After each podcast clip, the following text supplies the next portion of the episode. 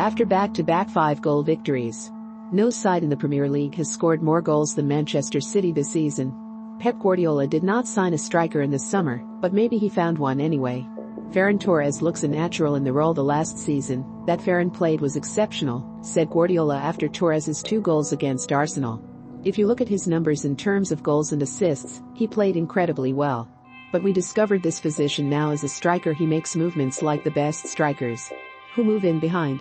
Jamie Vardy, these types of players. He moves incredibly well. He is so young. He is an incredible finisher. Remember the goal against Norwich? It was disallowed, but the finish was perfect. We are incredibly pleased with his movements. His work ethic, many things. Guardiola makes a persuasive case. Since the start of April, only Mason Greenwood has outscored the 21-year-old Spaniard in the Premier League. He has more than twice as many goals in the competition as any other Manchester City player in that time. There is nothing false about playing Torres as the 9, and yet, none of that quite changes the fact that City made a £100 million bid for Harry Kane this summer. Despite reservations, they were also willing to sign a 36-year-old Cristiano Ronaldo before United realized they had to stop that at any cost. Sergio Aguero's departure is misleading in some respects. He contributed only 4 goals to the club's title win last season, and the first of those was a penalty that put City 3 up at Fulham in mid-March. The lead at the top of the table was already 17 points. The players who took this team to the title are still in the squad but Kane or Ronaldo.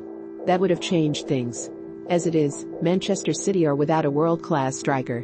What we do not know yet is how much that will matter when Tottenham beat them on the opening weekend of the Premier League season. It was not only a result rich in narrative, but a victory widely regarded as deserved. Still, it would not have escaped Guardiola that his side had the better chances. There was the attempt that Joe Cancelo dragged wide. The shot by Riyad Mahrez that missed the target as he stumbled when well placed in the center of the penalty box.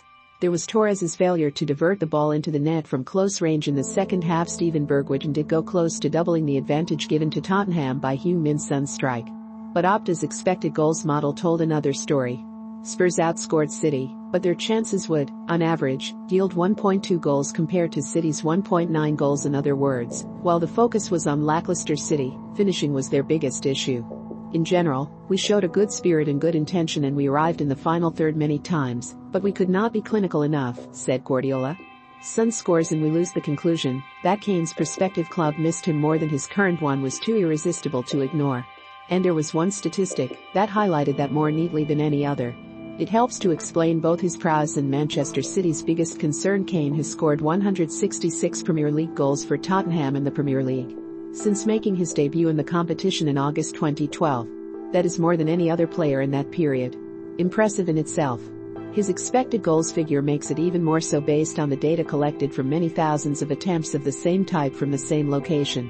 We can say that, on average, a player with the opportunities that Kane had to score would have 133 Premier League goals to their name, rather than 166 goals. Kane's undoubted finishing skill, all those unerring strikes low and hard into the corner of the net, have caused an uptick of 33 goals.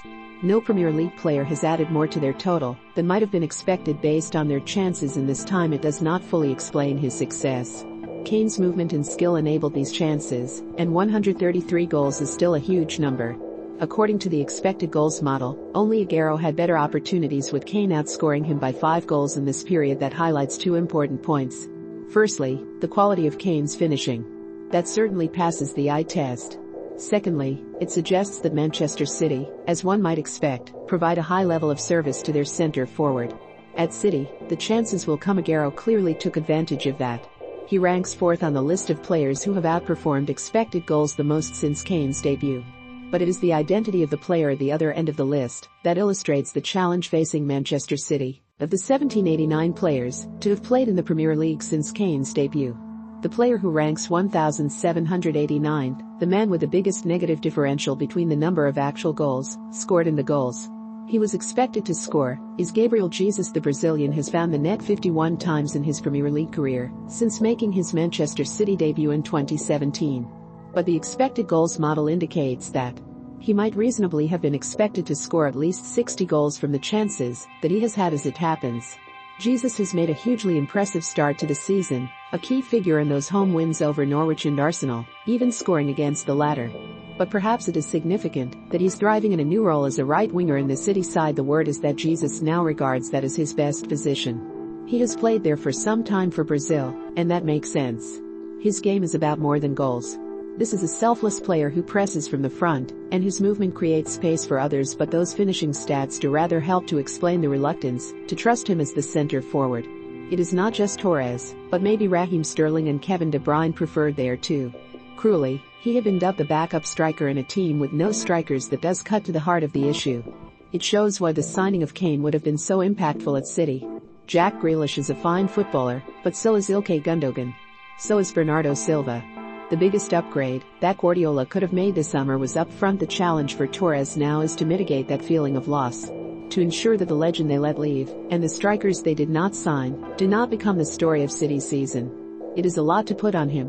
But he has the talent and the team around him to do it. Remember to follow Golia by hitting the follow button and slapping a 5-star review on the show or tapping the love icon. Let's get to 1 million followers and tune in daily for new episodes.